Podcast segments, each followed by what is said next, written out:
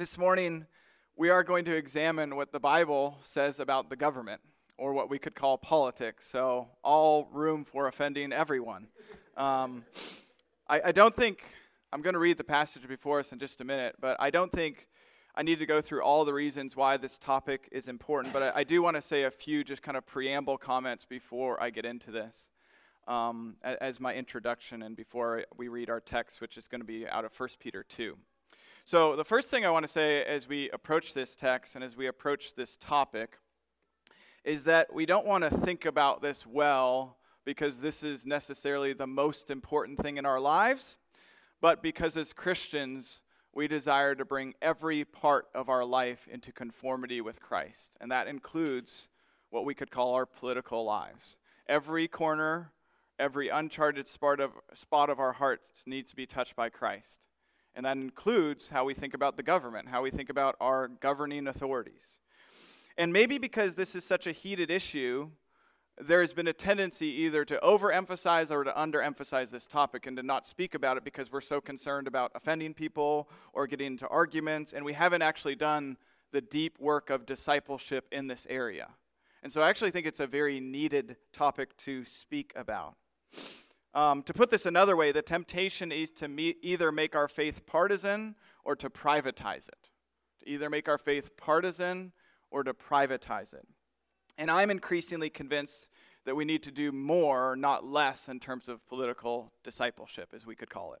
Second, it's evident that we have to do more in this realm because I've stopped counting the number of conversations that I've had either with pastors or with those in the congregation uh, in different congregations who are having problems with their church over this issue or having problems with other Christians over this issue.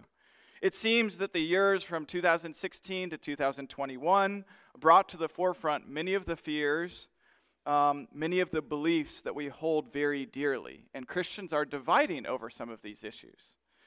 One pastor friend said recently people in our day will leave a church over politics before they will leave politics for a church. I think that's very true. Contributing to this reality is that many people spend 10 to 20 hours a week. I don't know if this is true of you all, but many people spend 10 to 20 hours a week being discipled by political pundits on cable news or by social media. And we get 30 to 40 minutes of a sermon, maybe once, maybe twice a year, maybe not even that, to actually talk about this issue. And it it seems like we're being formed almost more by these political pundits in terms of how we think about this issue rather than the scriptures themselves. So we want to always return to the scriptures. The final thing I want to say before I read the text, just in terms of a preamble, is we need to think well about this because we have a tendency, and this might go a little bit against what you've heard sometimes, we have a tendency to spiritualize our faith and forget that Jesus came as the king.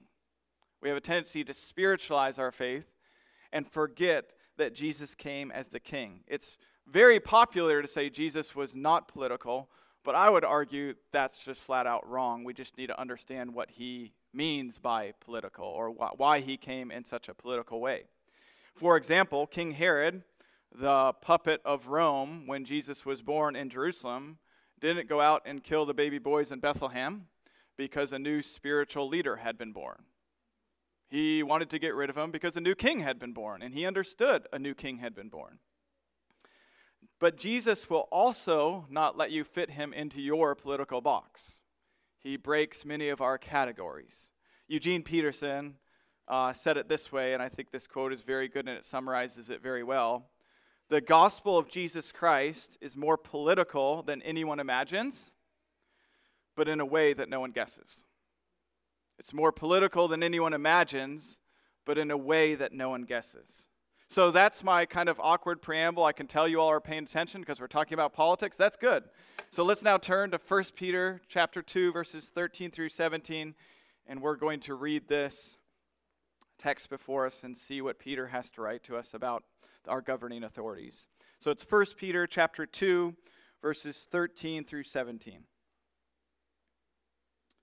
Peter writes, Submit to every human authority because of the Lord, whether to the emperor as the supreme authority, or to governors as those sent out by him to punish those who do what is evil and to praise those who do what is good.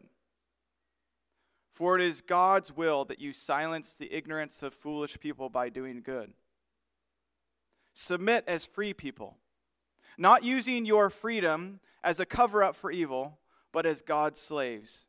Honor everyone, love the brothers and sisters, fear God, honor the emperor. This is the word of the Lord. Thanks be to God.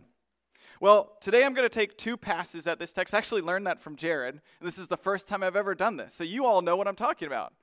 I'm going to take two passes at the text, and we're going to look at two basic points that we learn from this text. First, Christians are called to submit to governing authorities. And second, Christians are called not to rely on governing authorities. So, first, Christians are called to submit to governing authorities. And second, Christians are called not to rely on governing authorities. And when I say I'm taking two passes, for those of you who haven't heard of this, when I get to the end of the text, that means I'm not done. I'm going back and I'm going to do it again. So don't get really excited when I get to the end very early, okay? So let's look at these in order. First, Peter tells us to submit to governing authorities very clearly in verses 13 through 14. Peter says, Submit to every, there's the command, submit to every human authority. And then he defines who every governing authority is, whether to the emperor as supreme authority or to governor, so both to higher and lower authorities. So to submit means to voluntarily yield to the authority of another. And Peter says to do so to those all the way up high and those all the way down low and everywhere in between. You submit to all of them. That means, as Americans, as people of the state that we live in, whatever that state might be, that we submit to our president, higher authorities, our vice president, higher authorities, and our local representatives. Your governor, Kate Brown, your mayor, Ted Wheeler, your attorney general, your secretary of state. And honestly, some of those names might make you a little bit squeamish. Some of those names might make you a little bit uncomfortable. And we might be thinking about, well, don't you remember what they did during this or that? Don't you remember when they did this? Don't you remember when they didn't do something, when they should have done something? Don't you remember what they said here? But we have to remember the context that Peter writes into here. He writes to those in Asia Minor who are living under the rule of Rome. And while there might be a tendency for us to complain about our own governing authorities, I think it's fair to say that Rome was way worse. Way worse. We know from historical records, from archaeology, how Rome treated those who went against their will, and it was not pretty. I don't want to get too gory here, but their methods of execution were beyond belief. You can Google this, and some of them I won't read here, but I'll just mention a few sewing people inside of animals, burying people alive, and then the most famous one that we all know crucifixion. That was a Roman method of death. We wear crosses. Have you ever thought about this? We wear crosses around our neck and not stones because Jesus was killed on a Roman cross because the Jewish form of ex- execution was through stones. We don't wear a stone because Jesus was crucified on a Roman cross. It was Rome that killed our Savior. It was Rome, according to Christian tradition, that beheaded Paul. It was Rome that crucified upside down the man who wrote these words, and he said, Submit to them. Submit to them. So if the, if we want a get out of jail free card, like I don't like how our government's going right now, I don't like what they're doing, I'm sorry, but this text doesn't offer us one in terms of the context. Our situation, by almost every standard, is much more peaceable, even in this time, than the one that Peter writes into. So we must ask ourselves how are we doing? How are we as Christians doing on this point? Would your neighbors say that you are submissive citizens? Would those watching your social media feed say, that is a submissive citizen? Are the governing officials happy to have you as citizens? Are they pleased with you? That you probably don't know you, but if they did know everything that you think and say and do, would they be happy? But Peter goes even further. He says in verses 14, 15 that we are to do good. Do good. Look, look at what he says here. For it is God's will that you silence the ignorance of foolish people by doing good. And by doing good, I'm not sure he means private acts of purity. I actually think what he means here is public deeds that would be recognized by the larger society. Public deeds of good. Uh, Martin Luther, who certainly has a way with words, said it this way, and I'll explain the quote after I, after I say the quote. Christians are like manure. There's more to the quote. When they are gathered all into one place, they stink, but when they spread out, they do some good. And what he's getting at, he's not saying it's bad for Christians to gather in Christian assemblies. He loves that. But what he's saying is that Christians have a tendency to cloister together and to forget the world. And he says you need to be more like manure and spread out more and do some good in the world. You need to do public good. And Peter agrees and he says Christians should be characterized by those who do public good. We not only submit to the governing authorities, but we do good in our cities and our local provinces and our states and our country. So again, we have to ask ourselves how are we doing on this point? As the body of Christ, let's be those who do public good. Let's be for our neighborhoods. Let's be for our schools, our local parks, our swim teams, our softball leagues. Go to events, get to know people, serve, participate in politics, government, arts, agriculture, sports, business. Think about ways that you can make your area more just and humane and safe. Those are actions of public good. Now, everyone's in different life circumstances and life situations, so it might look different for all of you. But we should all be considering, both as a body together and as individuals, how we can do public good. I was challenged in studying this myself as whether our community, maybe our neighborhood, would notice if we even left. Would your neighborhood notice if you left? Would this neighborhood notice if this church left? Are Christians characterized by those, as those who do public good?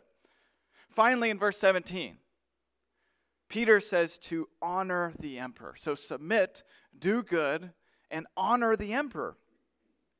Maybe Peter recognized that we can, there can be a begrudging and resenting submission and doing good, but to honor someone even raises the bar more. It's not just submit and be like, fine, I have to submit. I don't like this at all.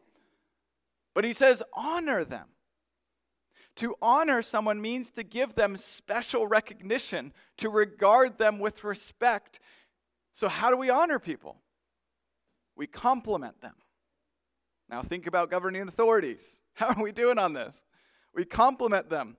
We treat them with respect. We are patient. We ask questions before we accuse. We seek to understand before we condemn we overlook mistakes, we forgive. Are we honoring our governing authorities? And as Christians, we have to be different from the world in this way. We don't necessarily need to go around rebuking other people for not doing that, but what if in just in conversations, if you threw in honoring comments about our governing authorities as these topics came up? How would that change our conversations in terms of how we speak and even think about these things? Maybe it was Tim Keller who said many times you have to act before your heart goes that way. Sometimes we just need to start doing this and then our heart might follow. No matter how much we disagree with elected officials, we are called to honor them, to submit to them. We are called to do good. So we've seen these three things that Christians are called to do. But I want to back up and say why, because the text actually answers why we're supposed to do these things. Why are we supposed to do these things? He gives at least, I had four reasons, but I boiled it down to two. Two reasons why we're supposed to do this. He says we are to do this because God has appointed them to promote order. God has appointed them. We see this in 2 13 14 again. Submit to every human authority because, the reason, because of the Lord. Mm, that's not clear. But then he goes on to say, These rulers punish those who do evil and praise those who do what is good. So when he says because of the Lord, it's likely that he's saying the same thing as Paul in Romans 13. We submit because no authority exists outside of God's will. No authority exists outside of God's will. And why would God appoint some of these people? And you're probably wondering, why? Why would he? Well, the text answers it. God uses these authorities to order society. Yes, not perfectly, but he uses them to order our society, to punish those who do evil and to praise those who do good. Let me say this very clearly an institution does not have to be Christian to do good. An institution does not have to be Christian to do good. God blesses the world consistently through non Christian institutions. He does through, through so through families, schools, counselors, businesses, fill in the blank. And we should be the first to joyfully support all these things for the benefit of all humanity.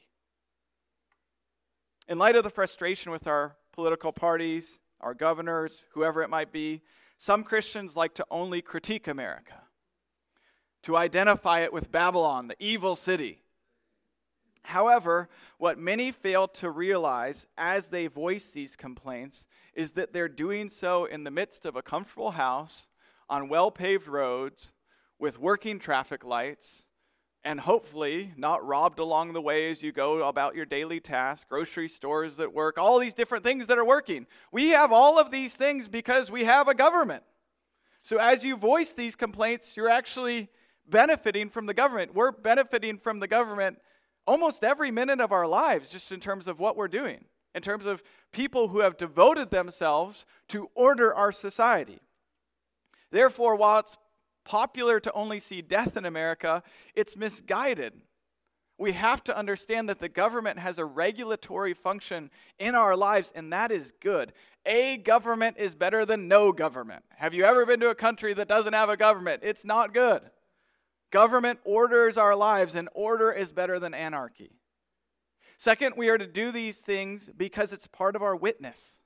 It's part of our witness. So the first reason was because the Lord has appointed them to, um, to promote order. Second, it's part of our witness. See 215. For it is God's will that you silence the ignorance of foolish people by doing good. Why do you do good? Because it's part of your witness. Usually, when we think about witnessing, we only think about sharing the good news of Jesus Christ. And that is primary and that is important. But what Peter is saying is that's not complete.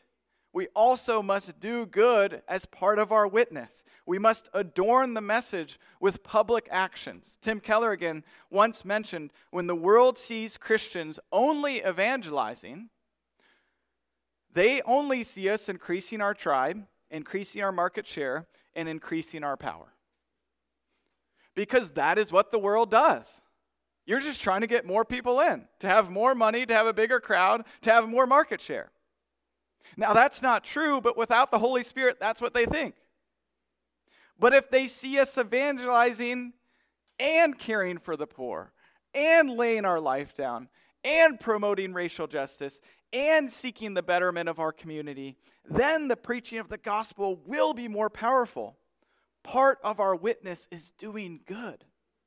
He says, You will silence the ignorance of foolish people by doing good. So that's pass one. What are we called to do? We're called to submit to governing authorities. We're called to do good. We're called to honor the emperor. But there's also other things that this text says. And it might seem like these go against what I've just said, but they actually somehow come together. Both of these things are true. This text also says we are not to rely upon them or give them ultimate loyalty. We are not to ultimately rely upon governing authorities or give them our ultimate loyalty. They are servants of God, and we must obey the King of Kings above the kings of the earth. Two points show this. First, Peter says governing authorities are only creatures. They're only creatures. This is hard to see in the English text, but in 2:13 Peter says, "We submit to every human." Human, you see that? human authority. In Greek, that's creaturely, created authority. Now, that might not seem like a big deal to you, but you have to remember Roman emperors were deified and worshiped, they were called gods. Remember in Mark 12, when the coin was brought to Jesus, on that coin, there was the Son of God, Augustus, Caesar Augustus, the Son of God. And Peter says, No, they're only creatures, they're only created beings. And we're tempted to think, well, that was Rome's problem, that's not our problem. We don't treat our president, our vice president, our governing authorities, our mayor like they're gods. Well, next time you walk into the U.S. Capitol, look up and look at the painting above you. Next time you go to Washington, D.C., above you is the painting called the Apotheosis of George Washington. Apotheosis means the elevation of someone to divine status. And on this painting, Washington sits enthroned above every other name, and he is bringing peace and order to all realms of the government. Maybe we're not so much unlike Rome in this way. And Peter, by calling them created authorities, they wouldn't be reading this, but Christians would get it. He knocks them down to size. Submit to them, but remember, they're creatures. So we submit to them, but we don't worship them. We don't become feverishly excited about them. We don't hang on their every word. We don't think that all things are ending when our candidate is not elected because they are only creatures. They'll be here and then they'll be gone. Psalm 146, 3 through 5 is worth quoting here the psalmist says, Don't trust in princes. So Peter says, Submit to them, and the psalmist says, Don't trust in them. Don't trust in them. Don't trust in the Son of Man who cannot save. They can't save you. Submit to them, but they can't save you. Remember who they are. He goes on to say, When his breath leaves him, this ruling authority, this prince, he returns to the ground. On that day, his plans die. He had plans to do something. When he dies, it's over. Happy, blessed is the one whose help is the God of Jacob, whose hope is in the Lord his God. He, the Lord, executes justice for the exploited. Notice what he's saying. Not the princes.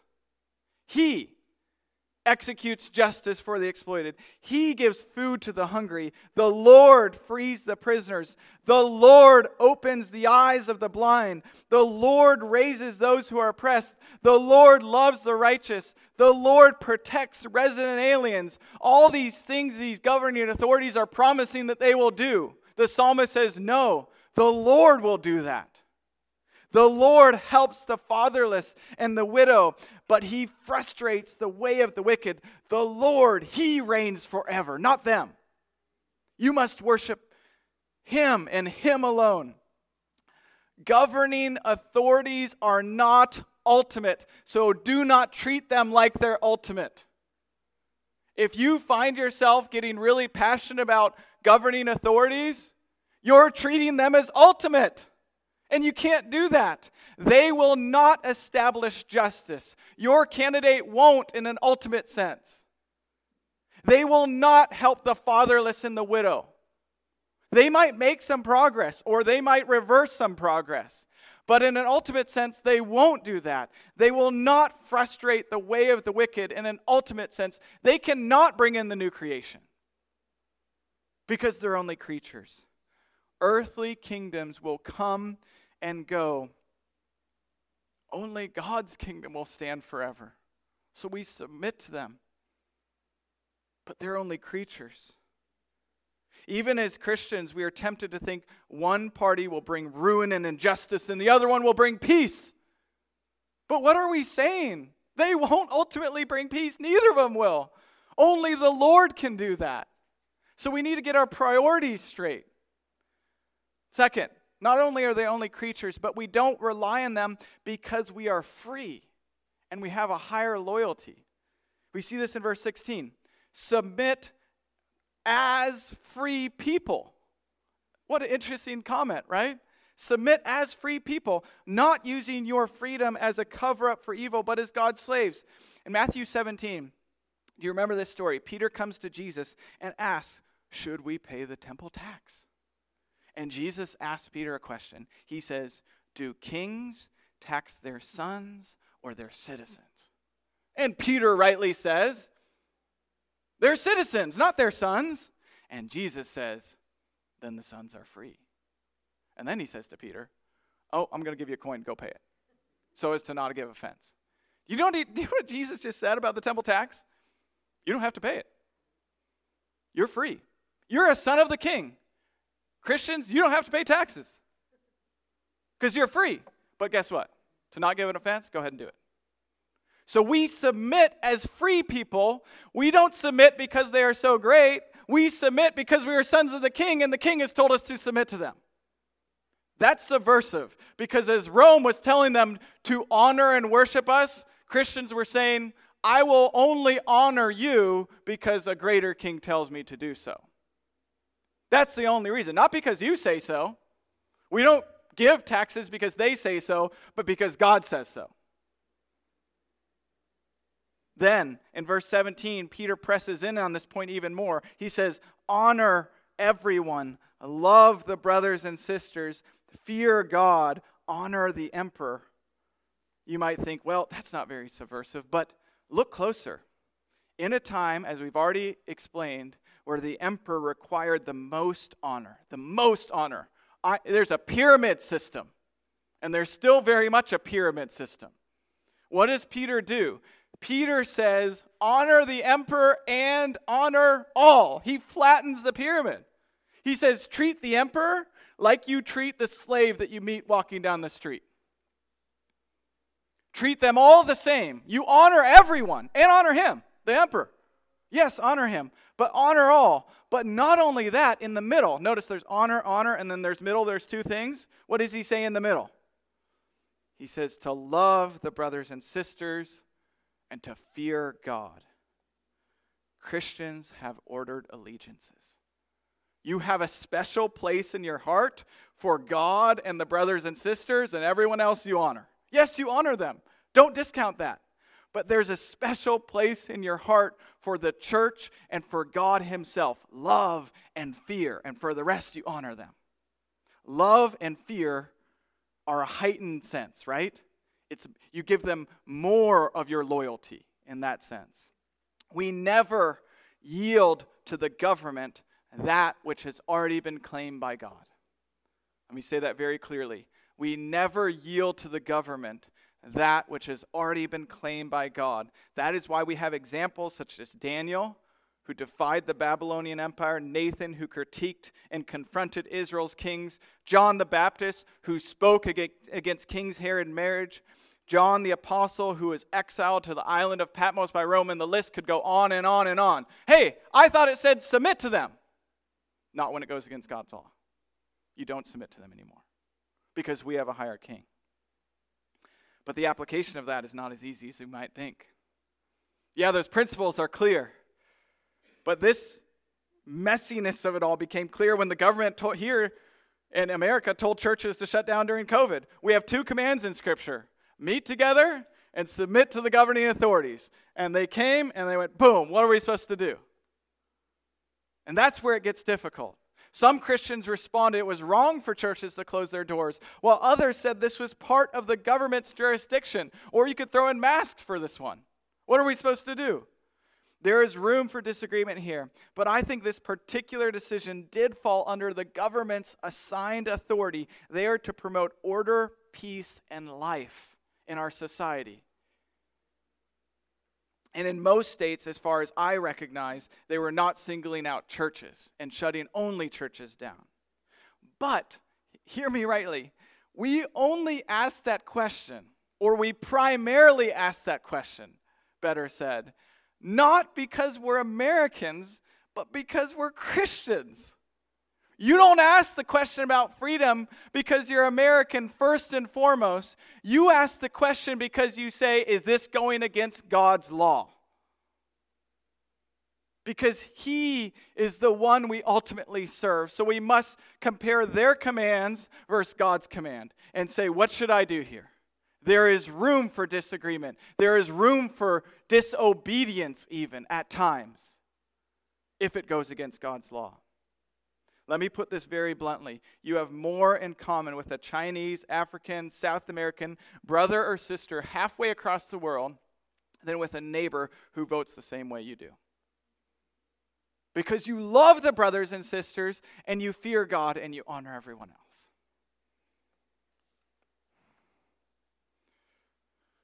And this brings us to the gospel.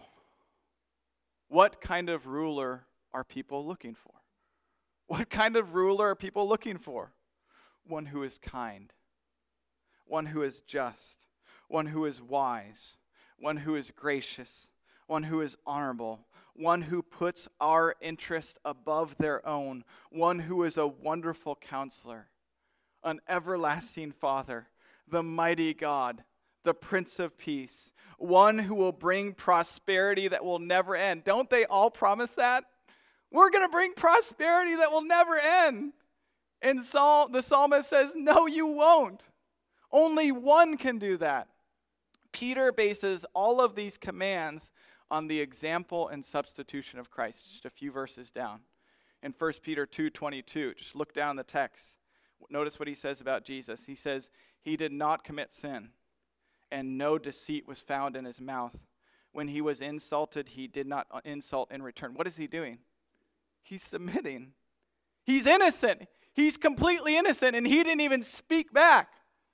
When he suffered, he did not threaten, but entrusted himself to the governing authorities. No. He entrusted himself to the one who judges justly. He knows there's a higher judge, so he can submit himself to the governing authorities. In his own death, the cross is our primary example, isn't it? He submit himself to the Roman government and says, I will submit to what you say, but I'm going to actually overcome in the midst of that.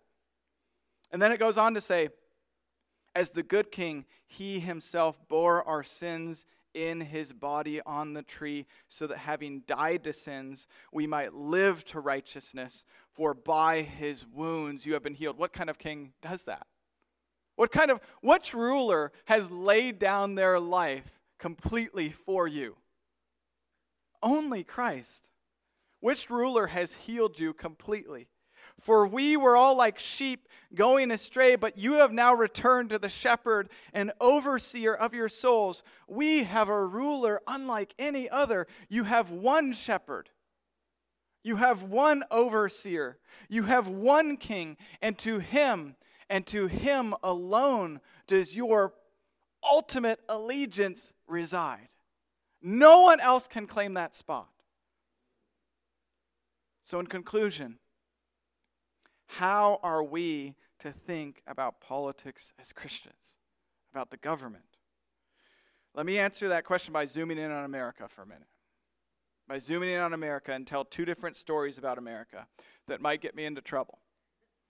But I think they're good stories of America, and I think they're helpful for us to think about. I actually heard this a few times, but most recently I've heard this from D.A. Carson. This is, let me tell two stories about America. So, first, America began with the coming of the founding fathers who landed on Plymouth. They wanted freedom from English oppression, who kept on insisting on taxation without representation and stunting their religious freedom. They, the first settlers, were amazingly resilient and even heroic.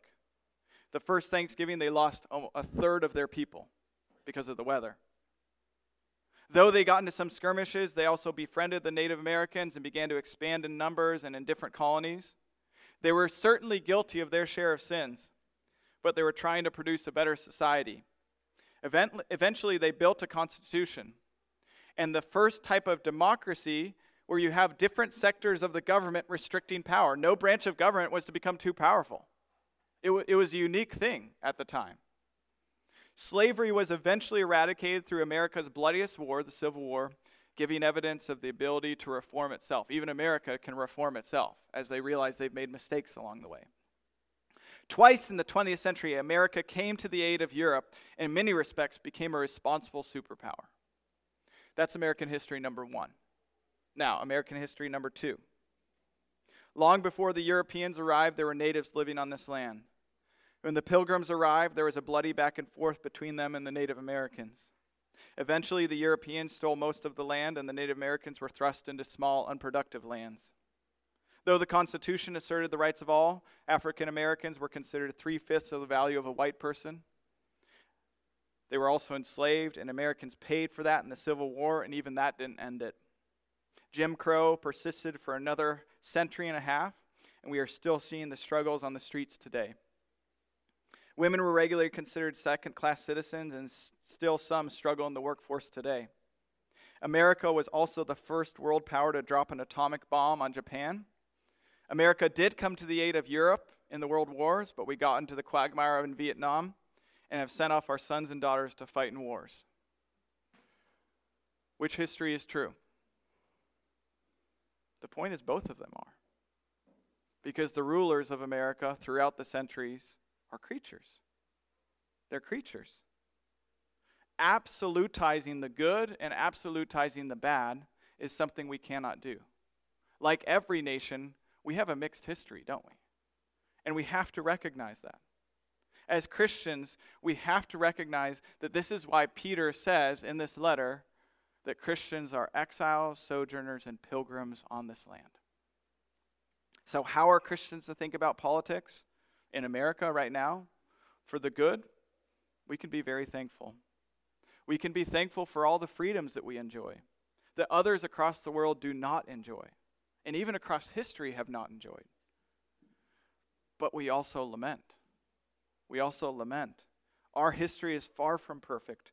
Our present is far from perfect, and something and someone greater is coming, and this land is just not our hope.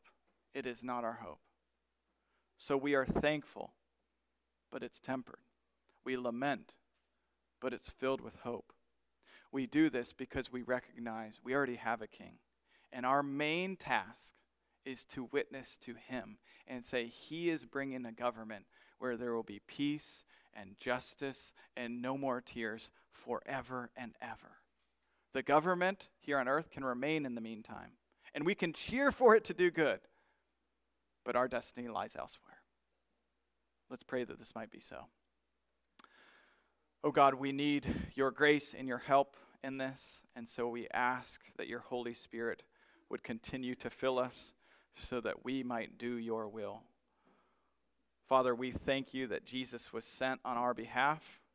We thank you that he was sent as a substitute for our sins, and that it is only by believing in him that we are right with God. And so we pray that everyone we meet might know the reign and the substitution of Jesus Christ, and that we would be good citizens who recognize the good that the government does, but also that we would not get caught up into the whirlwind of thinking that that is all there is. We pray that this would be so in the name of Jesus Christ. Amen.